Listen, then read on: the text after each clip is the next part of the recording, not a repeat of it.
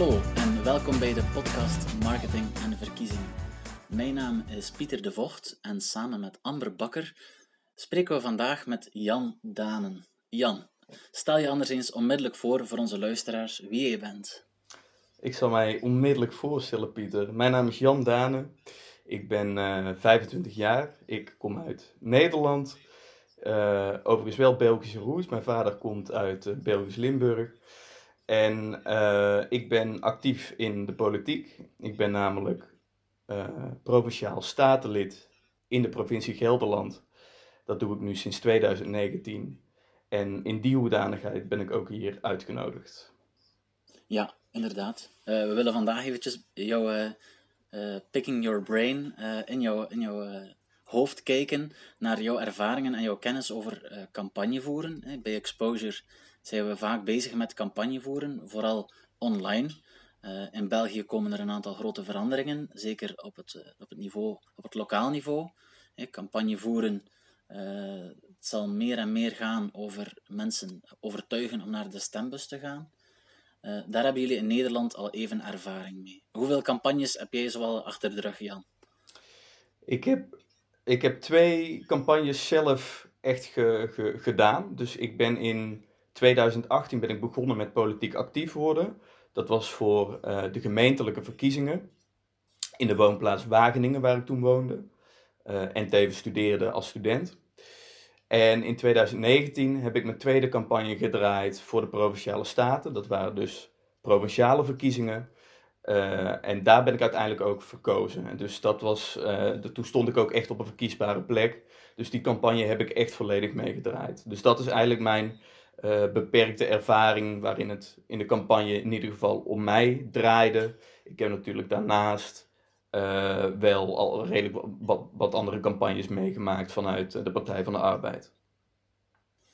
Oké, en uh, je zegt ja, vanuit de Partij van de, van de Arbeid. Vanuit welke positie, of wat was jouw positie in die campagnes? Welke rol had jij dan? Ik was, ik, ik was kandidaat, dus ik, ik stond op de kieslijst om ofwel gemeenteraadslid ofwel provinciaal statenlid te worden. En dat doe je natuurlijk net als bij jullie uh, als lid van een bepaalde politieke partij. En uh, in die hoedanigheid kunnen mensen, ja, moet je zoveel mogelijk mensen enthousiasmeren eigenlijk om op jou te stemmen. Oké, okay. nu uh, in, onze, in onze research kregen we te horen, of zei je over jezelf, dat je benieuwd bent in het gesprek met ons vanwege je belabberde social media kwaliteiten. dat dat verwonderde, misschien, misschien dat had ik hier nu geheim, dat dat niet mocht verteld worden. Maar dat verwonderde ons enigszins. Je bent een jonge, een jonge man in de politiek. ja, sociale media, campagne voeren, zou helemaal jouw ding kunnen zijn. ja, nou in die zin heb ik een beetje een, een afslag gemist in mijn leven, denk ik. Ik, ik zeg altijd over mezelf dat ik een beetje een oude geest in een jong lichaam ben. Ehm, dus ondanks dat ik, dat ik inderdaad een betrekkelijk jonge leeftijd heb, heb ik altijd een beetje moeite met echt aansluiting vinden als het gaat om eh, de TikToks en de Instagrams. Ik merk dat ik, nou ja, goed, als, als politicus ja, word je eigenlijk wel gedwongen om ook die kanalen in te zetten. Naarmate de tijd voordat we verder in de 21ste eeuw komen, wordt het alleen maar belangrijker. Dus ik zie daar het belang ook wel echt van in. Maar het is niet iets waar ik een hele natuurlijke affiniteit mee heb. Oké, je zegt uh, ik word er een beetje in gedwongen. Welke, welke kanalen gebruik jij dan um, in voorbereiding van de campagne? Dus nog voor de, de, de laatste weken voor de verkiezingen. Uh, ik heb het dan meer over de periode tussen verkiezingen. Welke kanalen gebruik jij om ja, actief te zijn als uh, politicus? Ja, dan heb je toch voornamelijk over Twitter. Dat is in de eerste plaats natuurlijk eigenlijk het kanaal om zowel, ja, waar zowel politici als journalisten erg actief op zijn. En als je graag een beetje bekendheid wil vergaren met een politiek plan dat je hebt bijvoorbeeld, dan is dat wel uh, bij ons in ieder geval wel echt de, de, de, de key om, ja, om die aandacht op je te vestigen. Dus Twitter is, is eigenlijk het, het medium wat ik altijd gebruik. daarnaast, als ik wat, wat, wat, wat, wat grotere dingen heb bereikt, als er een motie is die ik heb ingediend, die is aangenomen, of als ik een opiniestuk ergens over heb geschreven, dan gebruik ik ook nog, nog redelijk wat Facebook. En heel af en toe wil ik ook nog wel eens een, een foto via Instagram delen. Uh, maar daar houdt het eigenlijk wel, wel mee op. In ieder geval tussen de verkiezingen in. Ja, je, zeg, je, je zegt voor grotere dingen deel ik het ook al eens op Facebook. Merk je dan dat je daar andere mensen bereikt dan de journalisten waar je op Twitter uh, op mekt? Ja, ja, want Twitter is toch wel een hele beperkte bubbel eigenlijk.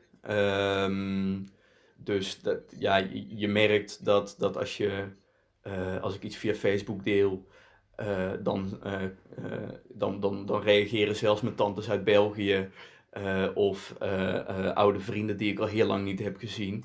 Ja, dat zijn allemaal mensen die, die doen van alles en nog wat. Um, wat niks met journalistiek of politiek te maken heeft. Dus in die zin is, ja, vind ik Facebook nog steeds wel een heel handig kanaal om ook de men die mensen te bereiken. Oké Jan, we hebben het nu over social media. Hoe groot is het aandeel van social media ten opzichte van de andere manieren van campagne voeren die je nu toepast? Ja, dat is wel een goede vraag. Uh, ik zou dat, dat, dat aandeel niet precies weten, omdat wij natuurlijk uh, campagneleiders hebben die dat allemaal heel erg in de gaten houden. Tijdens de campagnes uh, zijn dat ook degenen die eigenlijk mijn, mijn accounts beheren, als het ware. Ik ben natuurlijk wel verantwoordelijk voor de input, maar alle analyses en dergelijke die zij erop uh, op loslaten, uh, dat, is, dat is meer van hen. Um, de partij waar ik actief voor ben, de Partij van de Arbeid, is wel een redelijk ouderwetse partij. In de zin dat de kiezersbazen waar wij uit putten, heeft een redelijk hoge leeftijd. Um, en ja, dat merk je ook wel heel erg in, in de organisatie. Waardoor ik denk dat, dat, dat uh, het, het grootste aandeel, dus dan hebben we het ja, over meer dan, dan, dan 50%, uh, in ieder geval bij de provinciale uh, en gemeentelijke verkiezingen echt nog wel fysiek plaatsvindt. Dus via advertenties in de krant, via debatten of via posters en dergelijke. Um, ja, dus, dus ik zou zeggen dat het op dit moment zo'n 60-40 is uh, binnen onze partij. Maar er zijn andere partijen in Nederland die wel degelijk echt uh, veel meer uh, online actief zijn. Ja, hoor ik jou hier um, een pleidooi houden voor de Partij van de Arbeid om meer te kiezen voor online communicatie? Je, je zei, het, ik zit een beetje in een ouderwetse uh, partij, of die zijn misschien niet ouderwetse partij, maar een partij met ouderwetse uh, bazen. Ik zei wel ouderwetse partij, maar, ah. maar, maar het is allebei waar, weet je. Kijk, um, die, die, die, die, je moet ook snappen dat op het moment dat uh, de meeste mensen die op jou stemmen oud zijn en sociale media niet heel veel gebruiken, dat het natuurlijk niet zo heel veel zin heeft om vol in te zetten op die sociale media. Dus ik denk dat dat fysieke wel degelijk belangrijk blijft. Ik denk echter wel dat als je meer richting de toekomst kijkt, ieder jaar komt er weer een hele nieuwe aanwas jonge kiezer, kiezers die steeds minder hebben met het, het, het fysieke campagne voeren en steeds meer hebben met uh, online campagne voeren. Ja, als je jezelf als partij relevant wil blijven houden in de toekomst, is het echt wel heel belangrijk dat, uh, dat er ook steeds meer een online strategie komt. Ik heb het idee overigens dat dat uh, bij ons bestuur ook inmiddels wel is aangekomen en dat daar wel degelijk goede stappen in worden gezet. Ja, het is nu ongeveer nog, nog één maand, denk ik, uh, op het moment dat we deze podcast opnemen. Nog één maand tot de, de verkiezingen bij jullie in, in Nederland. Dus de campagne die, die zal binnenkort op volle toeren draaien. op dit moment nog niet helemaal. Um, hoe, ziet dat, uh, hoe ziet die campagne voor jou er dan uit? Het fysieke is nog zeer belangrijk voor je partij. Uh, wat kan ik me daarbij voorstellen? Ja, daar hebben we dus eigenlijk een, een klein probleem als uh, Partij van de Arbeid. je merkt dat je eigenlijk in het diepste van je vezels als politicus de straat op wil. Je wil mensen aanspreken, je wil aanbellen. we hebben zelf als Partij van de Arbeid altijd rozen die we uitdelen. Dat is natuurlijk ontzettend handig instrument om gesprekken te voeren. ja, dat kan allemaal niet nu. En het is dus echt een beetje zoeken naar nieuwe vormen van campagne voeren. En ik denk dat dat wel degelijk een, ja, als een vliegwiel, een vliegwiel werkt voor die online campagne. Ook voor partijen die het traditioneel anders deden, zoals de Partij van de Arbeid. Um, dus we zullen hoe dan ook meer richting uh, uh, online campaigning gaan uh, moeten gaan. En ik als individu, ja, ik sta niet verkiesbaar voor de nationale verkiezingen. Dus um, ik heb zelf, ja, ik, ik heb zelf niet direct reden om te gaan campaignen. Maar als lid van de Partij van de Arbeid wil je natuurlijk wel je steentje bijdragen. dus ik, ik, ik ja, ik, volgens mij is alles wat binnen mijn mogelijkheden ligt op dit moment uh, om een zo goed mogelijk verkiezingsresultaat eh, te boeken volgende maand, is uh, het, delen van advertenties en het delen van nou, dingen die ik denk dat bepaalde politici goed zeggen. Je hebt het nu ook over verschillende manieren van campagne voeren en dat er een aantal dingen veranderd zijn. Je bent zelf ook op redelijk jonge leeftijd al in de politiek terechtgekomen. merk je dat er dingen veranderd zijn over de afgelopen jaren? En welke dingen zijn dat dan? Jeetje Amber, je stelt een goede vragen. Um, ja, nou, dat, ik denk wel degelijk dat daar redelijk wat is veranderd. Toen ik in, uh, ja, op mijn zeventiende politiek actief werd, toen, uh, toen, toen, toen gebeurde alles eigenlijk fysiek. Toen... Uh, uh, hadden, hadden, politici hadden wel een, een pagina zelf, maar dat werd niet echt professioneel beheerd uh, of iets dergelijks. Uh, ja, dat is wel degelijk veel meer geworden de afgelopen jaren. En nou ja, zoals ik al zei, voor mij als, als individu heb ik zelfs het idee dat ik daar ook nog stappen in moet zetten. Dus dat, dat, dat, ja, de, de tijd dwingt ons gewoon om, om steeds meer richting het online te gaan. En dat is ook de, ja, de ontwikkeling die ik heel erg heb gemerkt de afgelopen jaren. Ja, ik wil nog eens terugkomen op uh, het, het, uitdelen van de rozen. Uh, je zei daarnet, ja, dat is eigenlijk een beetje een, de stempel van onze partij. Dat is iets waarvoor de mensen ons kennen en een gemakkelijk middel om een gesprek aan te knopen. Nu, dat gebeurt allemaal voor verkiezingsdag. Hoe, wat is het, uh, het proces dat plaatsvindt tussen, ja, je, je, je deelt de rozen uit en probeert op die manier een gesprek aan te knopen, tot iemand overtuigen om op verkiezingsdag uh, zijn voordeur uit te wandelen en die stem te gaan uitbrengen. Hoe, hoe gaat dat in zijn werk? Ja, dus hoe, hoe je ervoor zorgt dat mensen daadwerkelijk naar de stembus mhm. gaan, bedoel je? En dan met, ja. Een, ja, met een beetje geluk op, op, op jouw partij stemmen. Um, nou ja, dat is voor uh, de, de, uh, het, het, niveau waar ik actief op ben, hè, dus het, het middenbestuur eigenlijk, het provinciale bestuur, is dat eigenlijk de allergrootste uitdaging.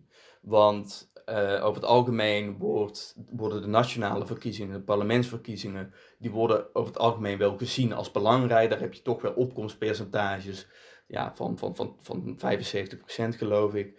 Um, en voor de, de, de, provinciale verkiezing is dat veel lager. Dan zitten we aan de, ja, volgens mij hadden we in 2019 hadden we 60%. Dat was echt wel heel hoog. Um, dus het, de uitdaging zit hem heel erg in uh, het belang aanstippelen van, van, van datgene wat wij op ons podium doen. Um, en ik zelf doe dat heel erg door dingen zo klein mogelijk te maken. Dus um, als ik met iemand spreek die bijvoorbeeld uh, uh, iedere dag gebruik maakt van een busverbinding, dan, kan ik, dan, dan, dan zeg ik tegen diegene van luister, uh, die bussen die wij bepalen of die wel of niet rijden in, uh, in de provincie. Dus als ja, jij het belangrijk vindt dat, uh, dat jij gebruik kan blijven maken van die buslijn, dan zul je toch echt naar de stembus moeten gaan. Want anders word je gewoon niet gehoord. En ja, heb je geen invloed op het beleid dat er gevoerd gaat worden. En ik denk dat, dat je op die manier, door het klein te maken, door het zo dicht mogelijk bij de burger te brengen, dat je daarmee ja, zo, toch, toch eh, de maximale impuls brengt eigenlijk uh, voor mensen om toch naar de stembus te gaan. Ja, oké, zeer interessant. Ik, ik onthoud, maak het klein en, en breng het dicht bij de burger, om, om op die manier de burger te overtuigen. Um, misschien een, een, een, geheimpje voor de, voor de luisteraars die, die, die meeluisteren. Jan en ik, wij zitten samen dit jaar in de BKB-academie. een academie georganiseerd door BKB, het campagnebureau.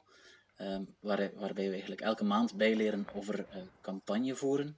En ik vraag me af, Jan, wat heb jij zoal opgestoken? We zijn nu meer dan een half jaar ver in, eh, in de academie. Wat zijn de zaken die jij nu al hebt, hebt geleerd, die nu op dit moment van pas komen in jouw campagne? Ja, nou, ik, ik, ik ben zelf iemand die heel makkelijk dingen bagatelliseert. Dus ik heb een soort natuur om datgene wat ik doe uh, niet zozeer naar de voorkant te brengen. Ik, ik heb altijd zoiets van dat, dat doen de, de, de, de, de hippe types maar. Eh, die, die, die, gaan maar lekker naar de voorgrond. Die, gaan maar, die komen maar met flitsende campagnebeelden. Uh, als ik mijn werk maar gewoon uh, zakelijk en goed kan doen, zeg maar. Alleen tijdens de BKB-academie heb ik wel heel erg gemerkt dat echt succesvolle campagnes eigenlijk altijd draaien om ergens voor staan. Duidelijk maken wat jij belangrijk vindt. En daar ook als het ware trots op zijn. En dat is wel iets wat ik denk ik in de komende campagnes, die ik ongetwijfeld nog ga doen. Ik ben in ieder geval van plan om nog lang politiek actief te blijven. Uh, ja, is dat wel wat ik, wat ik echt meeneem. Van ik, ja, we, we hebben dan zelf, krijgen die voorbeelden van die Nike-reclames, die hele Amerikaanse uh, you can do it. Uh, don't don't never say that you can't do it. You will always be able to make the day a better, uh, better, etc. etc. Um, ja, dat, dat, dat, is natuurlijk, dat is niet de Nederlandse stijl, nog de Belgische stijl, denk ik. Maar het uh, duidelijk maken dat je ergens voor staat en daar ook voor gaat, dat ga ik wel echt meenemen. En heb je al kleine, kleine stappen in die richting gezet? Uh, in de gesprekken die je mogelijk deur aan deur of op afstand van de voordeur probeert te voeren misschien. Uh, dat je probeert duidelijker af te lijnen, dit is wie ik ben. En misschien dat sommige mensen daar geen fan van zijn, maar je maakt het wel duidelijker. Is dat iets wat je daar probeert aan vast te koppelen? Ja, ik heb wel uh, gesprekken met, met, met burgers gehad de afgelopen maanden over windmolens die bijvoorbeeld eh, ergens in de buurt van, van, van die mensen zouden worden geplaatst. En ik had altijd een beetje de natuur om vooral te luisteren en ja, hun zorgen te begrijpen. Dat doe ik natuurlijk nog steeds, want het is nog steeds belangrijk. Maar ik merk dat ik nu ook wel meer mijn, mijn ideaal van een wereld waarin we geen fossiele brandstoffen meer gebruiken, waarin we met z'n allen uh, schoon leven en daardoor de klimaatverandering tegengaan, dat ik dat verhaal er ook wel uh, uh, tegen in plaats. Dus ik ben wat minder aan het meevibreren met hoe mensen zich, zich voelen. En ik probeer wat meer visie te scheppen tegelijkertijd met waar, waarom ik iets doe en waarom ik denk dat dat belangrijk is. En je merkt dat als je dat doet, dat mensen in ieder geval jou beter begrijpen. En dan, dan kun je het gesprek aangaan. Want dan, uh, dan, dan, dan, dan weet je welke afstand je naar, tot elkaar moet overbruggen. En uh, ja, ik, ik, zelf vind dat heel prettig. Ja, oké. Ehm, iets, eh, een ander onderwerp dat ik nog een keer uh, expliciet wou aanraken. Uh, we zitten momenteel nog altijd in het midden van de coronacrisis, hopelijk de uitloper van de crisis. Um, nu, het heeft ongetwijfeld een gigantische impact op de campagne die jullie aan het voeren zijn. Dat heb je zelf ook al gezegd. Maar ik wou nog eens het contrast, jou het contrast laten uitleggen. Want je hebt zowel voor corona campagnes gevoerd, als nu midden in corona. Um, hoe ervaar jij dat verschil? En, en hoe zie jij dit de komende weken nog uh, nog toenemen? Of dit verschil, hoe, zal je dit verschil de komende weken nog ervaren? Ja, nou, ik denk zelf dat uh, de campagne in het algemeen minder relevant wordt. Um, en dat heeft ook alles te maken met die corona. Die corona is iets wat het nieuws en de opinie zo ontzettend domineert dat uh, ja, je kunt een campagne nu niet over klimaat uh, laten gaan als groene partij. Je kunt de campagne niet meer over armoede laten gaan als uh, Partij van de Arbeid in, in, in mijn geval. En, want alles, het gaat om corona. En corona is, is, is, is, is dominant. En je merkt heel erg dat kiezers zoeken naar stabiliteit. Die stabiliteit die vinden ze op dit moment bij onze premier Mark Rutte van de conservatief-liberale VVD. Ehm, en ondanks dat kiezers over het algemeen het beleid van Rutte redelijk zat zijn, dus als het gaat over uh, economie, als het gaat over armoede, als het gaat over het wel of niet helpen van bedrijven. Uh, alle opinie, uh, opinieonderzoeken wijzen uit dat de kiezer dat VVD-beleid beu is. Maar doordat die corona zo dominant is en het, wordt ervaren als een crisis, uh, gaan mensen waarschijnlijk toch nog steeds kiezen voor de leider die ze nu hebben, omdat ze gewoon stabiliteit willen. Dus je kunt hoog en laag springen als, uh, als partij, maar het wordt verdraaid moeilijk om die campagne nog aan te passen en om te draaien in jouw voordeel. Ja, je, zei, je, je begon je, je, je argument met uh, campagnes zullen minder relevant worden. Is dat iets wat je denkt dat ook, ook na corona nog, nog zal blijven hangen? Nee, ik denk sterker nog, ik denk dat het nu minder relevant is. Mm. We hebben in Nederland misschien de pech dat, dat de verkiezingen nu zijn midden in die coronacrisis. Maar juist dat het straks als uh, het vaccin inmiddels wijd verspreid is, dan gaan die campagnes enorm belangrijk worden. Want dan gaan we ineens zien van wat is nou eigenlijk de impact geweest van hoe wij de afgelopen tien jaar onze maatschappij hebben ingedeeld? Wat is de impact geweest van zo'n coronacrisis? En hoe zijn we daar dan uitge uitgekomen? En wat moeten wij anders doen om die negatieve effecten van die corona uh, tegen te gaan? En dan, ga, dan, dan, ja, dan ligt het hele speelveld open. Want dan kun je het hebben over zorg. Dan kun je het hebben over de armoede die in sommige gevallen enorm is gestegen. Je kunt het uh, uh, hebben over uh, economische winstdeling, et cetera, et cetera. Dus ik denk dat het veld juist na de corona heel erg open ligt. Alleen door, door ja, zo'n crisis, dat, dat, dat, dat, dat is zoiets complex om, ja. om daar, ja, om daar wat, wat, wat anders van te maken uh, dat dat nu gewoon even niet erin zit. Ja, de crisis is complex en uh, nadien zal je het dan opnieuw, hè, zoals je daarnet al zei, het, het, opnieuw kleiner kunnen maken en dichter bij de mensen brengen. Hè. Als de crisis gepasseerd is, exact. zullen de mensen kunnen beoordelen, ja, wat zijn de gevolgen geweest voor mij en, en voor mijn job of voor mijn gezin. Um, Oké, okay. nee, zeer interessant.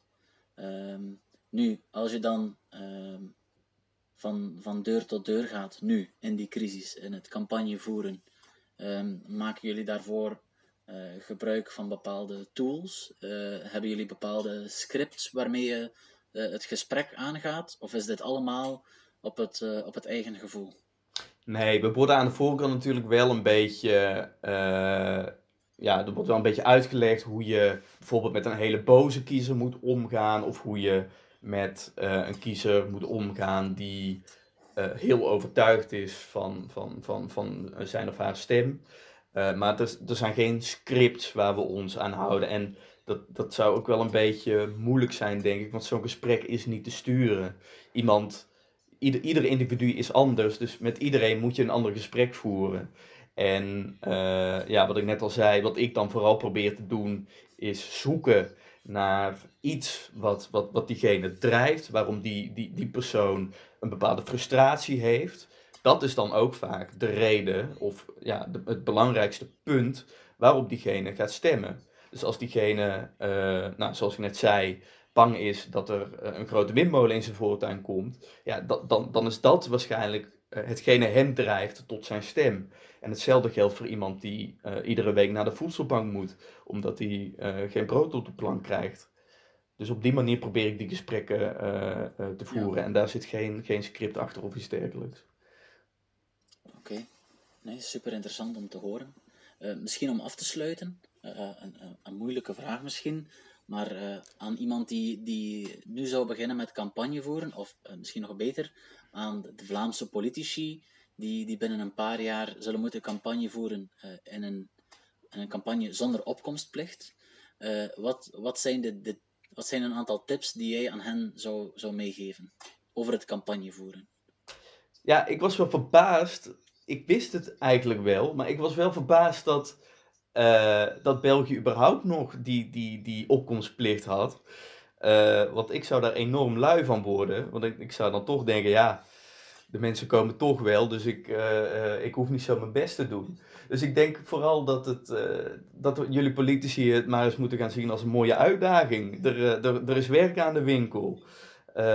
En ja, de, de, de, de uiteindelijk, het uiteindelijke opkomstpercentage, dat zegt iets over, uh, over hoe overtuigend jullie, jullie als politiek zijn. En als het heel slecht is, dan zou je met, met z'n allen eens te raden moeten gaan van waar zit hem dit nou in? Kunnen wij onze geloofwaardigheid vergroten?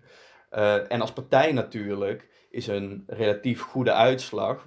bij de provinciale verkiezingen hadden wij in Gelderland als Partij van de Arbeid een van de relatief beste uitslagen ten opzichte van andere Partij van de Arbeid fracties in andere provincies. Dus toen wisten we, nou, we hebben onze campagne goed ingericht. Um, dus ik denk dat, dat vooral in, in de analyse uh, na, na, na de verkiezingen eigenlijk, dat, daar, dat je daar heel veel lering uit kan trekken. En dat zou ik ook vooral uh, jullie politici oproepen. En ja, goed, aan de voorkant, zoals ik net al zei, denk ik dat het heel belangrijk is dat je ehm, het belang van die verkiezingen duidelijk maakt aan de kiezer. En dat doe je in mijn optiek dus door het klein te maken, door gewoon zo lang mogelijk met iemand te praten, dat je een opening vindt van hey, dit, is, dit is iets wat die persoon heel belangrijk vindt en daarop ingaan en daarop vertellen waarom jouw partij de partij is die zijn belang zijn of haar belang het best kan vertegenwoordigen. En dat is volgens mij de manier waarop je en iemand naar de stembus krijgt en ook nog eens iemand overtuigt om op jou te stemmen. Nou, kijk, ik vond het een zeer leerrijk uh, gesprek. Ik, uh, ik, ik heb hier een aantal dingen opgeschreven die, die het misschien samenvatten. Als je in een gesprek gaat met burgers, hoorde ik jou zeggen, ja, maak het duidelijk waar je voor staat. niet gewoon luisteren, niet gewoon meegaan met, de, met de golven of meegaan met de wind, maar maak duidelijk waar je voor staat. Maak het ook klein en, en breng het op die manier dichter bij de burger. En ik hoorde je ook zeggen, ja, het is, uh, het is geen gesprek dat je zomaar kan sturen. Uh, dus probeer het ook niet te scripten, maar probeer je goed voor te bereiden. Maar het valt niet te, te scripten, dus ook luisteren en meegaan, dat is ook een belangrijke belangrijke les. En nadien, na, na, onze volgende verkiezingen, kunnen we hopelijk naar jou terugkeren om die analyse samen met, met de Vlaamse politici te maken, Jan. Ja, ik ben heel benieuwd. Het is, het, het, het, is volgens mij vooral heel spannend. En ik zou dat als politicus ook maar vooral zo zien. En nog even terugkomend op, op, op dat scripten. Ik denk dat de, de burger ja, dood, politici die doodgegooid zijn, met mediatrainingen steeds minder geloofwaardig gaat vinden. Dus ik denk dat authenticiteit en oprechtheid als politicus een steeds belangrijker kenmerk wordt. Dus zie het ook niet meteen als falen als, uh, als, als een kiezer niet direct is overtuigd. Of uh, als je van tevoren niet hebt gezegd nadien niet hebt gezegd wat je van tevoren had gewild. Uiteindelijk denk ik dat de kiezer vooral een oprecht en eerlijk politicus waardeert. En die authenticiteit die gaat die komende jaren echt alleen maar belangrijk worden. Daar ben ik van overtuigd.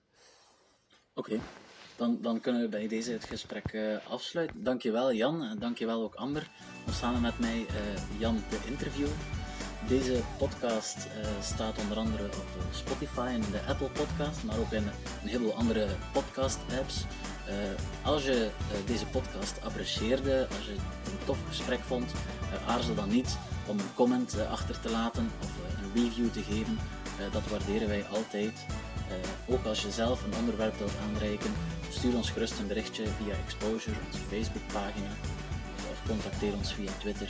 Uh, en dan komt jouw onderwerp misschien in de volgende podcast aan bod. Dankjewel en tot de volgende. Hartelijk dank. Bedankt.